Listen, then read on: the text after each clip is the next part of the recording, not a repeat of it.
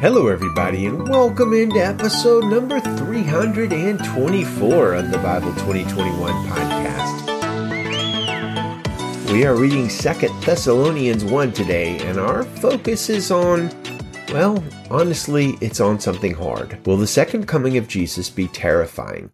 What happens to those who don't know God when Jesus returns? And who will take vengeance on the godless when Jesus t- returns? So those are tough questions, right? And we've got kind of a tough chapter. And here's the thing. Our goal in going through the Bible chapter by chapter, book by book, not skipping anything in the New Testament is so that we don't have my bias as a podcaster or a preacher or a teacher entering into things. Maybe I would skip over some of the harsher chapters or some of the more difficult truths or whatever. Maybe I'm wired a little bit more mercifully and uh, maybe if I was putting together a podcast, I might not get around to talking about the vengeance of God quite as often as it is in scripture. On the other hand, if I was wired towards being stern and, uh, I don't know, judgmental and, uh, maybe not judgmental, but maybe wired towards, um, justice and pro- proclaiming the holiness of God,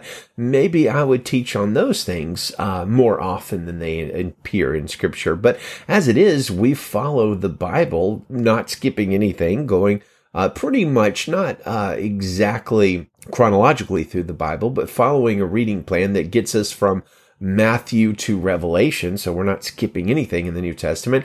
And as such, that means we're going to deal with some difficult truths like we are today. Our goal is to deal with those difficult truths and the encouraging truths by reading the Word of God daily and seeking to understand it and follow it and obey it and live it. And we invite you to invite other people into that goal. Share the show with them. Share posts on social media. Check us out on Facebook and check out our website, which is Bible2021.com. And if you get a chance, you can leave a review on Apple Podcasts by going and searching for Bible 2021 podcast. Well, as I said, today is a sobering topic, uh, sobering and terrifying. Many people have a sort of erroneous view of Jesus, the Son, and God the Father. They view God maybe as a holy judge, but Jesus is the more merciful one. And uh, like we've discussed before, God is also abounding in mercy. And yes, of course, he is a holy judge. And you probably know that Jesus is abounding in mercy, but did you know that the second coming of Jesus is going to be quite radically different than his first coming? And when I say radically different, I'm not sure radical is a strong enough word to capture the level of difference. Let's listen to what Paul has to say about it in today's chapter, Second Thessalonians chapter 1 verses 6 through 10 says, It is just for God to repay with affliction those who afflict you and to give relief to the, you who are afflicted along with us. This will take place at the revelation of the Lord Jesus from heaven with his powerful angels when he takes vengeance with flaming fire on those who don't know God and on those who don't obey the gospel of our Lord Jesus. They will pay the penalty of eternal destruction from the Lord's presence and from his glorious strength on that day when he comes to be glorified by his saints and to be marveled at by all those who have believed. Well, what do we learn about the end times and the second coming of Jesus from this passage? Let's list a few things. First, we learn uh, that the whole vengeance is mine, saith the Lord thing. Well, that's going to happen. The ultimate vengeance will happen when Jesus returns and he himself will repay with affliction those who have been persecuting his people. And, you know, good news, he will also give relief to those who are persecuted. Next, we learn that Jesus is not coming this time alone, but accompanied by his powerful angels. Further, upon his return. Third, we learn that he will punish or take vengeance on, quote, those who don't know God and on those who don't obey the gospel of our Lord Jesus.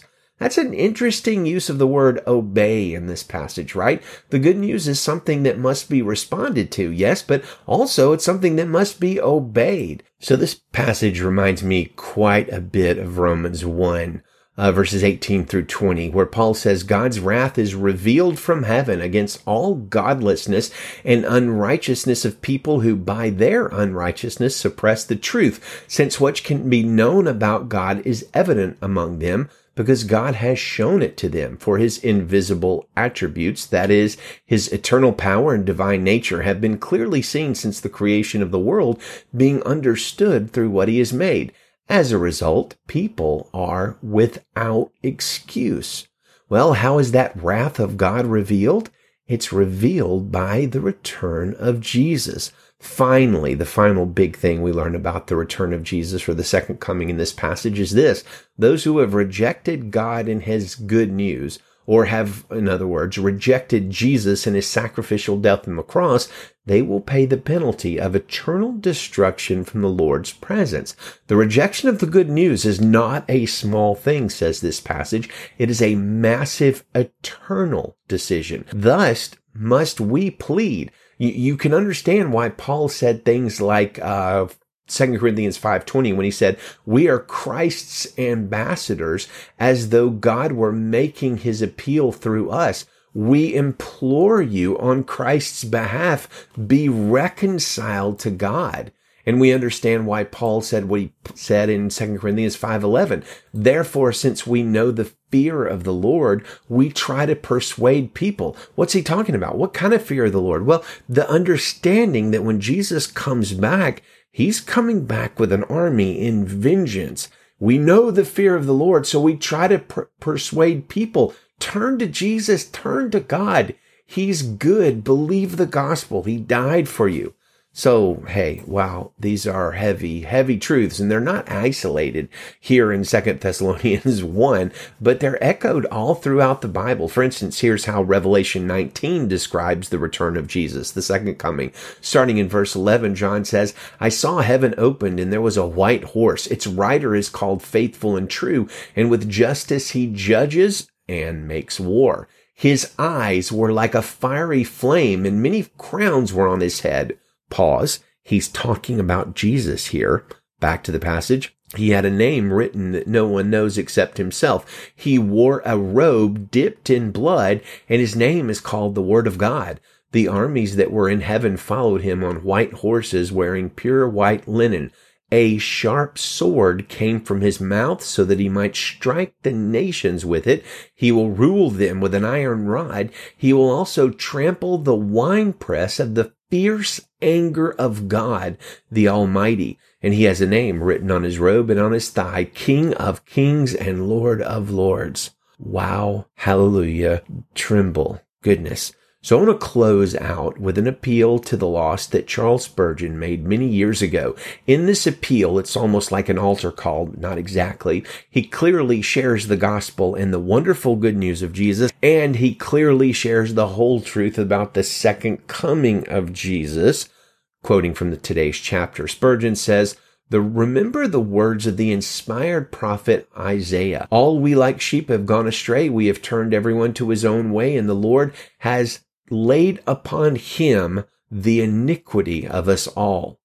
It pleased the Lord to bruise him. He's put him to grief. If you, my brother or sister, rely upon this great expiatory sacrifice and believe that when Jesus died upon the cross, he died as your substitute and representative, then you are saved. You have entered the one and only way of salvation. But be assured of this if you reject the incarnate God, if you will not trust in him, if you will not come unto him that you may have life, there is no other way of salvation, and there never will be any other. Never forget that this same Jesus who was taken up into heaven will come again in like manner as he went up into heaven, and when he shall come to be glorified by his saints and to be admired in all them that believe, there will be others to whom his second coming will bring nothing but dismay and terror, for the Lord Jesus shall be revealed from heaven with his mighty angels in flaming fire, taking vengeance on them that know not God and that obey not the gospel of our Lord Jesus Christ, who shall be punished with everlasting destruction from the presence of the Lord and from the glory of his power.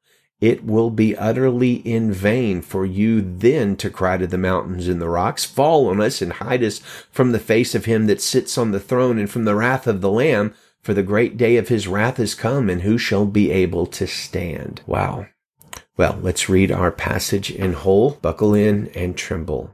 Second Thessalonians chapter 1 verse 1 in the Christian Standard Bible. Paul, Silvanus, and Timothy to the church of the Thessalonians in God our Father and the Lord Jesus Christ. Grace to you and peace from God our Father and the Lord Jesus Christ. We ought to thank God always for you, brothers and sisters, and rightly so, since your faith is flourishing and the love each one of you has for one another is increasing. Therefore, we ourselves boast about you among God's churches, about your perseverance in faith and all the persecutions and afflictions that you are enduring. It is clear evidence of God's righteous judgment that you will be counted worthy of God's kingdom from which, for which you also are suffering since it is just for God to repay with affliction those who afflict you and to give relief to you who are afflicted along with us. This will take place at the revelation of the Lord Jesus from heaven with his powerful angels when he takes vengeance with flaming fire on those who don't know God and on those who don't obey the gospel of our Lord Jesus. They will pay the penalty of eternal destruction from the Lord's presence and from his glorious strength on that day when he comes to be glorified by his saints and to be marveled at by all those who have believed, because our testimony among you was believed. In view of this, we always pray for you that our God will make you worthy of his calling and by his power fulfill your every desire to do good and your work produced by faith so that the name of our Lord Jesus will be glorified by you and you by him according to the grace of our God and the Lord Jesus Christ. Amen.